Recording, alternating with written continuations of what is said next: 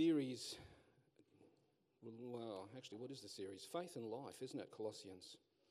Uh, the specific topic this morning, finding freedom from rules and religion, and I sort of know why I was picked to choose this one because I came from a religious background. You may remember uh, just over a month ago when we were still meeting online, we had Taylor Ford, chap on the right hand side there, and uh, shared his journey to faith because he actually came from a, a very non religious background. His parents weren't believers at all, he wasn't raised in it. And he told the story of how he came to faith. And part of it was that he was living a pretty wild life, you know, getting drunk, doing wild things. Ended up getting drunk one night, falling into a fire, almost dying, and, you know, just a whole bunch of stuff happened. He was invited along to a youth group, heard the gospel, eventually gave his life to Christ, became a Christian. So he became a Christian, but was from a very non religious background. As for me, though, let's replace Taylor Ford with a very young looking me. I know. I almost didn't want to put that down because I just had this strange feeling that Mikey was going to take that and just use it against me. You know, that sort of stuff that happens from time to time. Not that Mikey would do that, of course. But yeah, I was raised in a Catholic household. That's actually the day of my, well, was it the day of my first communion? I don't know, they took photos anyway, and you had to dress up in your Sunday best. And there's the statue of Mary behind me. And here I am with my little first communion badge, which I did have up until a couple of years ago when I decided to throw out some stuff. Uh, and my little prayer book, and I'm holding my hands like this as if in prayer. What a holy child, aren't I? and I tried to tell them before they took the photo look, I don't pray like that. I pray like grown ups. I have my hands interleaved like that. That's how grown ups pray. But anyway, long story short, in my teenage years, I got really bored with going to Mass. Because if any of you were, you know, some of you are ex Catholics. I know Tim. Is any other ex Catholics or Anglicans here this morning? You know that Mass is just the same thing over and over again. They change the readings, they change the five minute sermon that the preachers, you know, the, the priests do, but the rest of it is almost exactly the same, word for word, week in, week out. And you know exactly, like, this is the crazy thing. After a few years of my teenage years not going to church, I became a Christian because uh, a guy who belonged to a Baptist church, he was in the Air Force, he invited me along to his church, heard the gospel, gave my life to Christ. Because I already believed it. I still believed it, wasn't living it. I was a nasty little, I was in the Air Force cadets and I was a real Hitler. I was horrible. I was a nasty person to get to know. But, you know, anyway, so I get saved and the only church I'd known was the Catholic Church. So I went back to the Catholic Church and here I am, a newfound believer, and I'm going back to the Catholic Church. And from my distant past, my memory, I knew at different times of the Mass exactly when to stand and sit and kneel, except that they'd changed the rules. You didn't have to kneel anymore. And so there I was going, oh, hang on, they've changed. I don't believe they've actually changed. The most important thing, though, is whether you come from a non religious background like Taylor or a religious background like me, the most important thing is actually finding Jesus. That is the thing. And so that's the thing. There might have been actually a separation between Taylor and me beforehand. I'm very religious, he wasn't. But now, because of our combined faith in Jesus, there is a unity there. There is a danger, though. Once you give your life to Christ, once you become a Christian, the danger is that there can be things that distract you. Now, obviously, there's, you know, in other countries in particular, there's a lot of persecution going on. You, in fact, in India, if you get baptized as a Christian, that's when it really starts. You can end up losing your life, all right? Thankfully, it doesn't happen in Australia. But we still have certain dangers here, and they're more from a theological perspective and your theology will change your life. So, the, diff, the, the danger here is once you find Jesus, that things can distract you. So, the first one, and this is what we find in the book of Galatians, is that Jesus somehow isn't sufficient. That you need Jesus and dot, dot, dot, fill in the gap. So, for instance, for the Galatians, the problem for them, the, the, in the letter of Galatians, it was you need, you need circumcision. Yeah, you got Jesus, that's great, but you need to follow the Jewish rules of circumcision as well. Otherwise, sorry, you're not saved. The, um, I've heard of a few other ones like this, for instance, um, going back a few decades. You need Jesus, yes, but then you need to be baptized into our denomination, into our part of Christianity. Otherwise, you're not really part of the church, the church, our church, the only true one. That's just not true. Another one that I've heard, and you may actually have people knocking on your door on Saturday morning, sometimes going around in twos, uh, people come along and, you know, for, for their version of Christianity, so called, it's Jesus and you need to witness in a certain way on a regular basis with their particular translation and their particular newspaper that they get from the United States. There's another one that actually some people in my old church used to belong to this particular type of Christianity where you need Jesus and you need to speak in tongues. And uh, I won't tell you the name of the particular movement, doesn't really matter. Uh, but you can see, you can almost see their theology. They almost have a point. But with all bad theology, it starts off good and then has a twist. It's like 95% correct and then 5% bleh, and that's where the vomit comes out. And it's like, you know, w- would you eat a lovely lasagna or a, a spaghetti bolognese?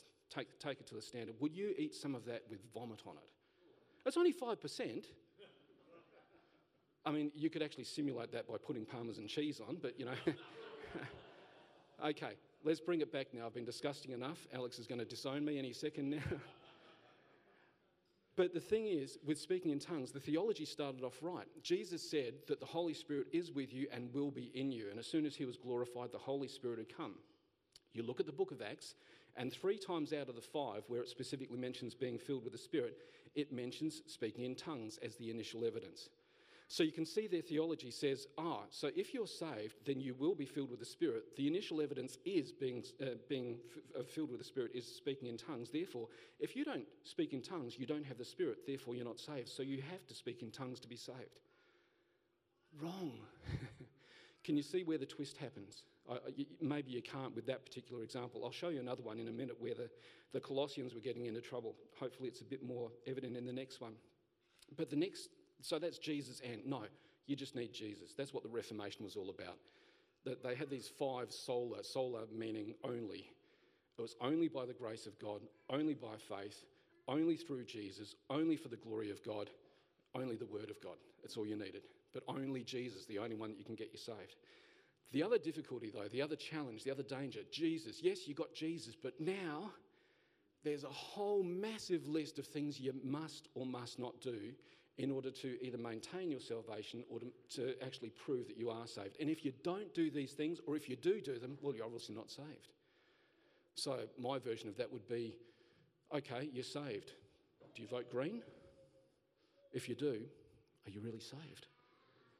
But I know a Green voter who's a very dedicated Christian. She's actually a chaplain in school, and she would think the same about somebody who voted Liberal. How could anybody be a practicing Christian and vote Liberal? I mean, you know, does that really have anything to do with the fact whether you're saved or not? Probably not. In fact, I'd say definitely not. So then you get to Colossians, and if you if we look at this first one, if you've got your Bibles with you, if not, we've got it up on the screen here.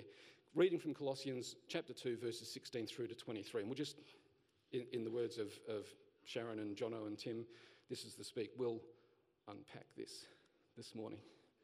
Doesn't it feel cool? I'll just unpack scripture for you. So here we go. And here is the, the initial part of the problem in Colossae, and this is what Paul is addressing. He says here, So don't let anyone condemn you for you, what, what you eat or drink. So obviously, there's some condemnation happening from these false teachers that have entered in to the Colossian congregation. For what you eat or drink, or for not celebrating certain holy days or new moon ceremonies or Sabbaths.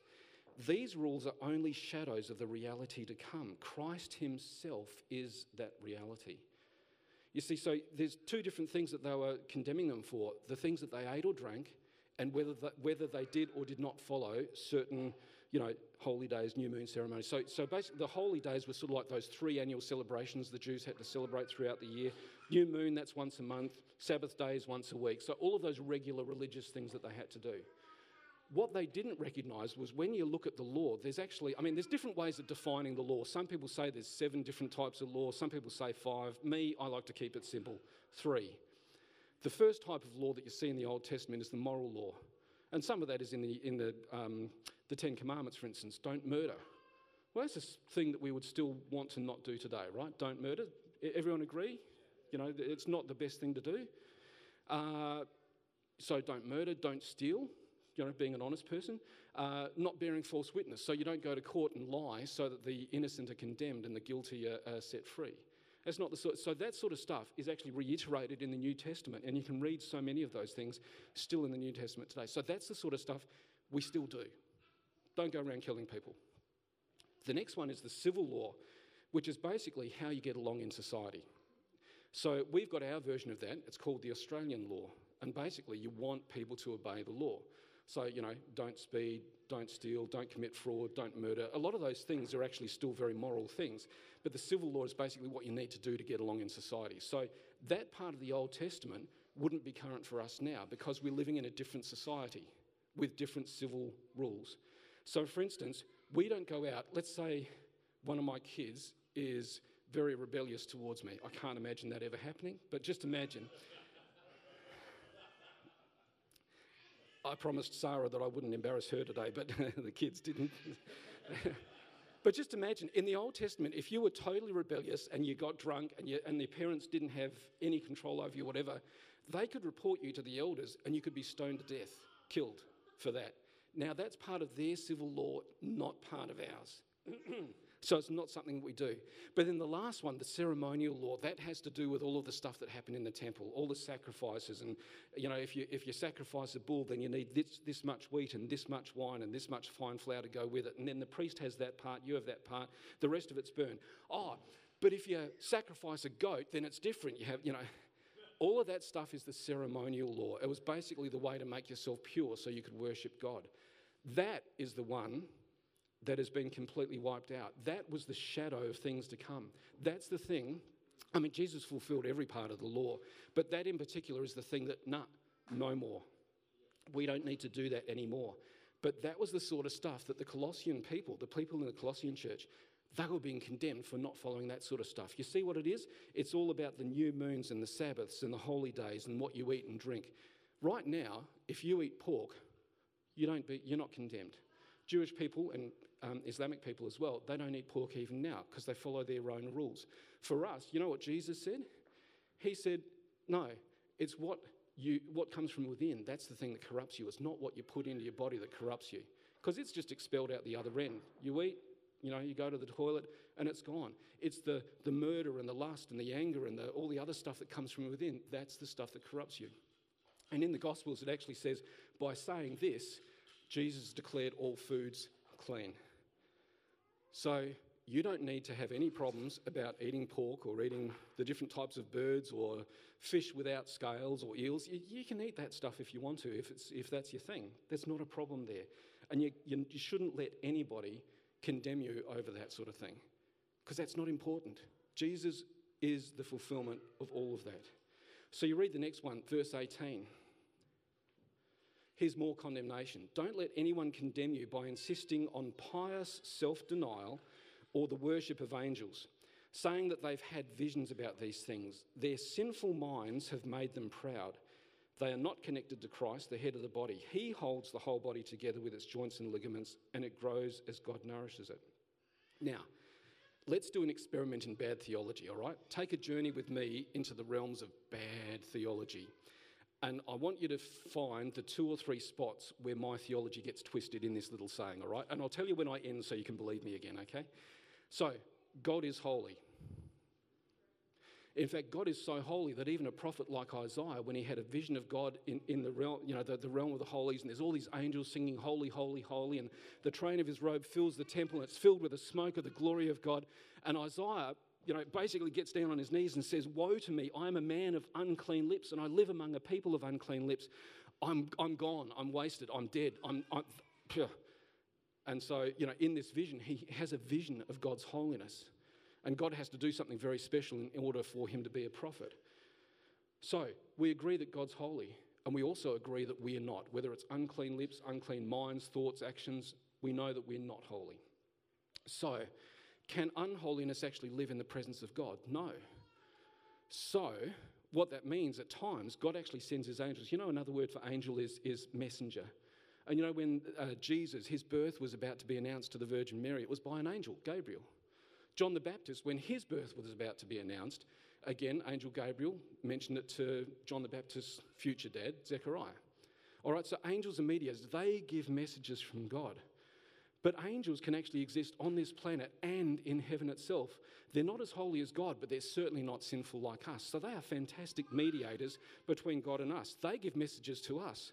So, therefore, it follows if we want to communicate with God, we should actually communicate through the angels as well because they're sort of like the go betweens. I can see a couple of people shaking their heads now, which is good. So if they're go betweens, you know how Jesus said that if you honor me, you honor the Father. If you worship me, you worship the Father. So that means that because angels can be mediators as well, if we actually glorify angels as messengers from God, we're, we're in essence glorifying God. So if we worship them, it's basically like worshiping God as well. There should be a few more heads shaking right there. Tato, thank you. All right, so in that, hopefully what I say from now on is going to be right. Can you see there's a few errors in there? Do angels give messages? Occasionally. Most of the time, we receive messages from God just by reading His Word. That's why He's given it to us. Is God holy? Yes. Are we unholy? Yes. Do we have to go through somebody else other than Jesus? Absolutely not. Jesus took the penalty, and now, because of what he has done, we stand as righteous as he himself is. You know, you look at the New Testament, specifically Romans, where it says, He imputed His righteousness to us. He credited righteousness to our account. So now, as far as God's concerned, we are clear as the driven snow. We are as clean and white as the purest diamond that you could ever imagine. We don't need an intermediary. We've already got one, and his name's Jesus, right? That is the Bible truth. But can you see how you can just twist it? There's, yeah, God's holy, we're unholy, angels do give messengers, yes, but then there's a twist. And that's what was happening with these guys as well. They actually started getting into not just the pious self denial, but the worship of angels. And as a result, they separated themselves from Jesus. Unnecessary, unhelpful, actually unholy. So, this heresy is usually 95% truth and 5% error. And it's the error that gets you really into trouble. So if you look at verse 20, it continues on, it says, You have died with Christ. You know, through baptism, we're considered dead in Christ and we rise again once we come out of the waters. He has set you free from the spiritual powers of this world. So why do you keep on following the rules of this world, such as don't handle, don't taste, don't touch? Such rules are mere human teachings about things that deteriorate as we use them. Um, when Sarah and I were first going out, um, she was a Bible college student. And there was one particular class that she went to called Practical Christian Living. And it was taught by a fantastic man of God, Pastor Paul. He was a brilliant guy, very sharp mind, um, you know, just a genuine, really, you know, top bloke. But when Sarah used to come, you know, when we used to get together, because we obviously weren't living together at the time, surprise, surprise, we weren't married. Uh, but when we'd get together and she'd tell me what she'd learned in practical Christian living, and I used to call it impractical Christian living because so much of it was just, aren't you supposed to live? You know, but over the, over the decades, over the centuries, there have been certain things that you have been told that you're not allowed to do. For, I'll give you some examples. The obvious ones don't drink, don't smoke, don't swear. I mean, even non Christian people would say, yeah, they're reasonably good. You know, you're obviously a decent person if you don't do any of those. Uh, I'm out by one of those, never mind. But at least my kids have never heard me do it. Um, there's uh, some Baptist people that I knew who were part of my old church. They said in the Baptist church you weren't allowed to dance because it led to, mm, you know, something else. You got too physically close and it would lead to temptation. Um, a little bit earlier than that, in the Pentecostal movement in the 1930s, you weren't allowed to go to the cinema at all. And you think how innocent the cinema was back in those days compared to what we've got now. Uh, and, but no, that's, uh, you're obviously not a Christian if you go to the cinema. Going back a couple of hundred years ago, you'd get chucked out of your Methodist church if you dared to play cards. So there's, there's I know, it's crazy, isn't it? Um, I got told off once uh, by a youth pastor in the early 90s, late 80s, whenever it was, for using the word lucky. Ooh, you know where the word lucky comes from? It actually comes from the word Lucifer. Oh, don't use that word. No, you just say blessed, brother. Just say, oh. okay, so I can't use the word lucky. Because you look at Ecclesiastes and it says time and chance. I mean, that sounds like luck to me. Time and chance happen to us all. Anyway, we'll leave that with you. You can't read Harry Potter because obviously that's got witchcraft in it, so I'm gone on that one. You can't watch The Simpsons because it's such a bad role model of fathering. Oh, I'm gone on that one. Here's one I heard in the 80s. One of the girls that was in um, our youth group, her mum, she seriously believed this. You're not allowed to speed in your car. Not because it's dangerous, not because it's against the law, but because as soon as you start speeding, the angels jump off your bonnet and you're no longer protected. okay anti vomit bags are placed on the exits. Just, I mean, it's horrible, isn't it? And I actually asked her, where do you get, what scripture do you point to to get that? Oh, no, it's true. It's true. really? Um, oh, here's one as well. If you read the NIV, you'll be demon possessed. The New International, I know. We actually had people leave my old church because they believed that the King James was the, was the authorized version. They thought authorized by God. It was actually author, it's called authorized because it was authorized by King James of England, who himself was not a particularly godly man. Now, and then they said, oh, you can't read the NIV because there's verses missing. You compare it to the King James and there's verses missing. Oh, because the King James, when that was translated, that, they only had a certain number of, of texts, Greek texts that were found at that stage. And they did a great job. It was, in its day, it was a great translation. But since that time, they've found, in fact, for the New Testament, there's something like five and a half thousand texts, original Greek texts or copies of. Obviously, Paul didn't write 5,500 copies of his letter to the Colossians, but you know, the copies of, and they predate by, by sometimes centuries the ones that the King James was based on. The NIV is actually more accurate than the King James, and I don't have to read thou, thy, thee, and this, and all that. I hate that stuff. You know, I, I oh, Cameron, you might like it, but I, I, hate it when, when people come along and say, oh, yeah, okay, we're going to pray now. Oh, thou Lordest. You don't talk like that, so why do you have to talk like that to God? There's a special religious language about it, so you can see how anti religious I am in that respect. But oh, uh, don't read novels because they're a waste of time, and Scripture actually says that you should redeem the time because the days are evil. Uh, don't listen to rock, obviously, it's a, the, of the devil. Uh, when it comes to classical music, don't listen to Tchaikovsky because he was gay. Uh, whatever you do, don't have drums and guitars in church. And actually, here's one that was more recent, just a couple of weeks ago. One of the guys from my work, he's got a, uh, a mate of his who uh, belongs to a certain church. I don't know which one it is, but it's in Launceston somewhere. And their theology is that you're not allowed to have music at all. Because in Ephesians it says, you know, sing psalms and hymns and spiritual songs to each other, but it never mentions music, it just mentions singing. And I think, have you ever read Psalms? I mean, you look at, uh, yeah, it's Old Testament rather than New, but this was the only scripture the early church had. And the book of Psalms has actually been like the hymn book of the church for 2,000 years. So in Psalm 150 as well, have a listen and think if this might be relevant to some of the instruments that we got up here. Um, praise him in his sanctuary, praise him in his, in his mighty heavens, praise him with the sounding trumpet. No, missed out on that one. Praise him with harp and lyre, stringed instruments. Yeah, yep. Uh, praise him with tambourine and dancing. Well, not did I? I didn't see anyone dance today. Never mind. Um, that leads to sex anyway, so don't do it. Um, praise him with strings and flute. Uh, praise him with uh, a clash of cymbals and with resounding cymbals. Does that sound a little bit like they had music in Jewish worship? There is nothing in the New Testament to prevent us from using musical instruments to worship God, and yet they've made that a rule. So even today, we're making up our own rules at times, but they're man made rules or women made rules, and it doesn't work and it's not helpful. And it doesn't actually help us overcome our sinful nature anyway. So, in fact, I would suggest that a lot of these things, you just got to read the Bible for yourself and figure out is this a man made rule or is this a personal conviction that they've got that they're now transferring over to everyone? You see, I might have certain personal convictions which are for me because I have certain weaknesses and so do you.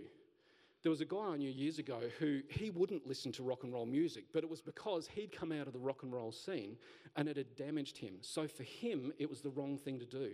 It's like you don't, if you're an alcoholic, you don't go and get a job in a pub, apart from which the pubs are closed at the moment anyway, but you don't do that because it's going to put uh, temptation in your way. You have a weakness in that area. For me, I wouldn't have a problem with that because in my life, I've had five alcoholic drinks and they've all stunk and I've hated each one of them. And so I've never been tempted in that area. I've got an addictive personality. Chocolate is a weakness, and it's going to kill me if I, if I kept on eating the same as I was three years ago. I'd be dead by now. You know, I really would. So we're all weak in different areas, but what God says to us about that particular area of our weakness in our life is not a rule for everyone else. And sometimes, and that's where the error comes in, when you try and make it a rule for everyone across the, the room if that's a problem. Does reading Harry Potter affect me badly? No, because it's an, I know it's a novel and I read the Bible more. I've read the Bible 34 or, or so times all the way through. It's just been my habit every year, pretty much since I've been a Christian. I've read that more than the Harry Potter books, all right? But I don't say that to boast. I say that to say this is the thing that guides my life, not a novel. But for other people who maybe people who actually came out as some sort of witchcraft or coven or something like that, maybe for them it would be the wrong thing. And for them, if, if your conscience is saying don't do something, then for you it's a sin. But for somebody else, it may not be. You know, we've got to be careful. We've got to be a bit more nuanced rather than just having a cookie cutter version of Christianity. Um, so, this next verse, verse 23, these rules, these man made rules that people make up, these rules may seem wise because they require strong devotion, pious self denial, and severe bodily discipline, but they provide no help in conquering a person's evil desires. Um, there was, a, do you remember the, the movie, if you've seen it, if you're ungodly enough to have seen it, um, like I am, Monty Python and the Holy Grail? Any show of hands? Okay, there's a lot of people that haven't seen that. God bless you, you're much holier than I am.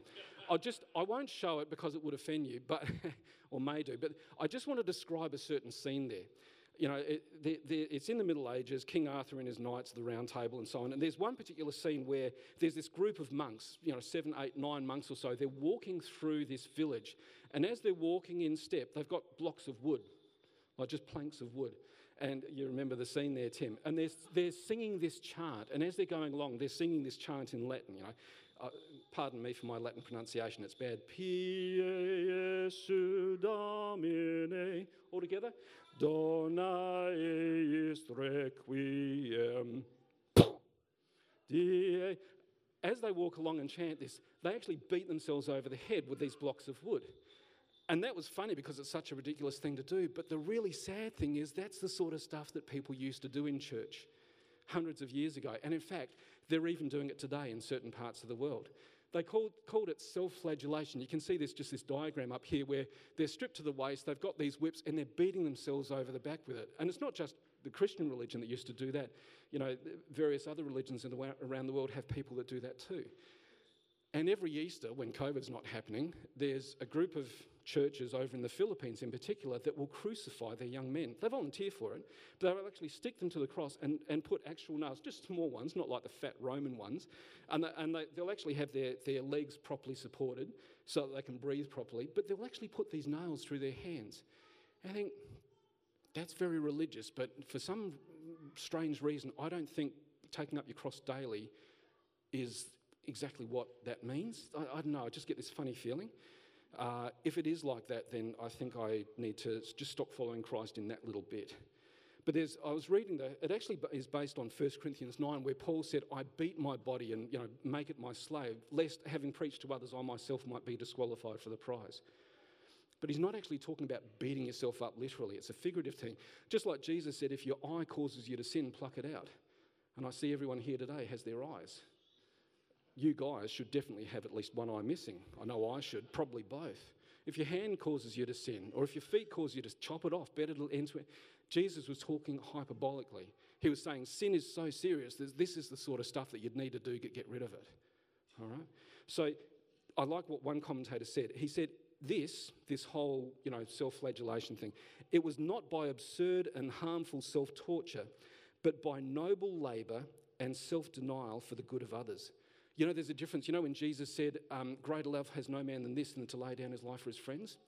There's a big difference between laying down your life for your friends and committing suicide. Committing suicide, you just feel sad, you kill yourself, and everyone else around you mourns. Whereas giving your life, it's like people in war. You know, I, I was reading a story recently about some uh, bomber pilots in World War II and, and the aeroplanes, sorry, there had to be an aeroplane story in here somewhere. They're holding the aircraft straight. They've been shot up by the wicked Germans, and, and, and they're holding this aircraft straight as best they can. It's taking all their strength uh, until the rest of the crew is able to bail out safely. But the pilot knows as soon as he lets go of those controls to try and get out, he's a goner because the aeroplane's going to go into a spiral dive and away he goes. He knows that he's going to have to just ride the thing down, crash, and most likely die. But he does that in order to save his mates down the back, right? That's laying down your life for your friends. Very different from getting into an aeroplane, having a joyride, and thinking, now, what building in Launceston do I want to take out? Hmm, Myer is a pretty big target. Boom, away we go. And I prefer Kmart anyway. Very big difference between those two. So that's the whole self flagellation thing. Nah, that is not what Paul was talking about. Now, the question is when you're talking about finding freedom from rules and religion, just the last little point I want to make here Does that mean that you can't have any rules or any religion in your life? And the answer to that, you can tell I'm going to say, is no. Is there, for instance, a place for obedience? Thanks, Georgia. Is there a place for obedience? Yes. In John chapter 14, I was looking at it this morning, there's actually three times in this little passage where Jesus says the necessity of obedience. I mean, even the Great Commission says, teaching them to obey all things that I've commanded you. Is there a place for obedience in the Christian life? Absolutely. But it's obedience to the Word of God, not just to these man made rules. Is there a place for religion as such? Now, religion has a bad name. We think of it most of the time as people who are very narrow minded without love. I mean, I think of religion. I, I was religious as a teenager, as a late teenager, even, if, even as I wasn't going to church. But was I putting it into practice? Was I nice? Was I showing any of the fruit of the Spirit? Nah, nah, nah. Just tell them to stand to attention in the Air Force cadets and beat them up. Not literally. Is there a place for religion? Yes, if you change the definition of the word. And you look at James chapter 1, verse 27. That says, uh, pure, or religion that God our Father accepts as pure and faultless is this to look after orphans and widows in their distress and to keep yourself unspotted by the world. It's taking care of others and making sure you have a clean life. That is real godly religion that God likes. Tick, VG, well done. Is there a place religion, for religion? Yes, as long as you change the definition to taking care of people and living a holy life. Is there a place for actually saying no to yourself? Yes, there is. Again, I wouldn't have put it up there if there wasn't. 1 Corinthians 6, verse 12.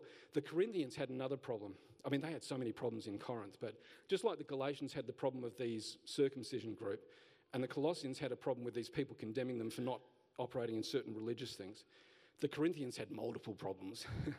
One of which was that they would operate under certain oh, sayings. They said, Oh, you know, we're free in Christ. Beautifully, beautiful. That means everything is permissible for me. In fact, a few decades ago, there was a, a very good Christian man who said, Love God and do what you like. And what he meant was, if you love God, then the desires of your heart are going to change so that you only want what He wants, and then you can do whatever you want because it's what He wants anyway. He wasn't just saying, ah, you want to go off and splurge all your money on booze? Go right ahead. You want to kill yourself with drugs? Sure, go right ahead. Everything's permissible. Just do it. You know, that sort of stuff. No, that was what the Corinthians thought. And so, Paul in 1 Corinthians 6, he's actually quoting what they're saying and saying, not quite, guys. And so in 1 Corinthians 6:12 he actually says everything is permissible for me but not everything is helpful or beneficial. He says it a second time everything is permissible for me, but I will not be mastered by anything. And that's the difference. The Corinthians were going to do a whole bunch of stuff that was going to get them into strife. They were going to get addicted to it, and it wasn't actually helpful for their spiritual walk. That's the sort of thing, that's the sort of rule that we need to make for ourselves. Stuff that we shouldn't do because we have a weakness in that area. Finally, and here's perhaps the biggest one is there a place for spiritual disciplines? Or does it just degenerate into religious, um, I don't know, religious practices? And the big difference is does something get you closer to God or does it replace the grace of God in your life? I think that's the big difference. So, spiritual disciplines, I haven't put one scripture down, because, and I've just put the epistles down because when you read the New Testament epistles, all the way from Romans through to Hebrews, all the way through to Jude, there is so much stuff there that you, you can put into practice and so much stuff that you're actually supposed to obey. There is a place for obedience when it's the Word of God. So read the epistles and you'll see so many things. Even next week, I think, Tim, you're preaching next week, is it? Um, the next section in Colossians that Tim's going to cover actually has a whole bunch of stuff that you can avoid. So the very thing that Paul said here, oh, these people come along and tell you what you can do and can't do. Well, that's what Tim's actually going to do next week. But it's going to be stuff that's actually biblical, all right? And that's the difference. It's not just a man made rule, it's a biblical principle. So, is there room for things like fasting, praise and worship, prayer, good works? Is there room for that? Absolutely. But there's a difference. I'm going to encourage you, as a part time, very part time preacher of the word, to worship God. But I'm not going to command you to listen to or not listen to a certain type of music. Having said that, rock and roll is obviously the favoured, preferred, you know, God preference. But it's up to you. You don't like rock and roll, you prefer country and the other thing. I can't can't mention it. But you, you like, I remember talking once with Willie. Willie really likes uh, opera. Uh, it turns me off. I can't stand the way that they scream. So, you know, but Willie likes opera. It, you know, some people like the old fashioned stuff, you know, the old fashioned 1950 style music that, you know, was done in the church. For me, the thing that really gets me going, apart from rock and roll, is the songs that I sang when I first got saved. You know, and they are such daggy, boring choruses. Musically, they are pathetic, they're repetitive, but it just takes me back to that first love that I had for Jesus when I first got saved, you know? So I'm going to say, please, yes, worship God. It's a command of the Bible to worship God. Style of music, totally up to you. I'm going to say, please pray. Absolutely, it's a command of God. Communicate with God. But unlike a youth leader I had years ago, I'm not going to demand that you pray three hours a day. I can't do that. I'm going to say it is the biblical mandate to get the Word of God into you. But I'm not going to demand that you use a certain translation or don't use another one. I'm not even going to say, like, I, I love the way that Tim and Sharon speak about soaping. Get the scripture, observe what's happening, apply it to your life, and pray about it. That is a great way. And they've actually got these, um, like a schedule of how to get through the Bible in, in a year. I spoke to Tim about five years ago and I said, Tim, I need your permission.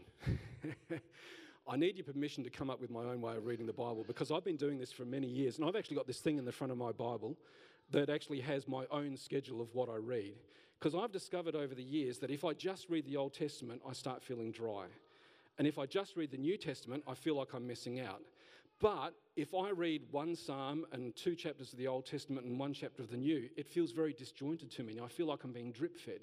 So, what I do, and this is just me, what I do is I'll read the book of Genesis first. And then after that, I go to Matthew. And then I'll go to Exodus and Leviticus. And then I'll go to Mark. So flip flop. That's what I'm doing this year. And occasionally I'll change the translation. This year it's the NIV. Next year it'll probably go back to the New Living Translation or something else. I might even risk it and go back to the New King James Version. I don't know.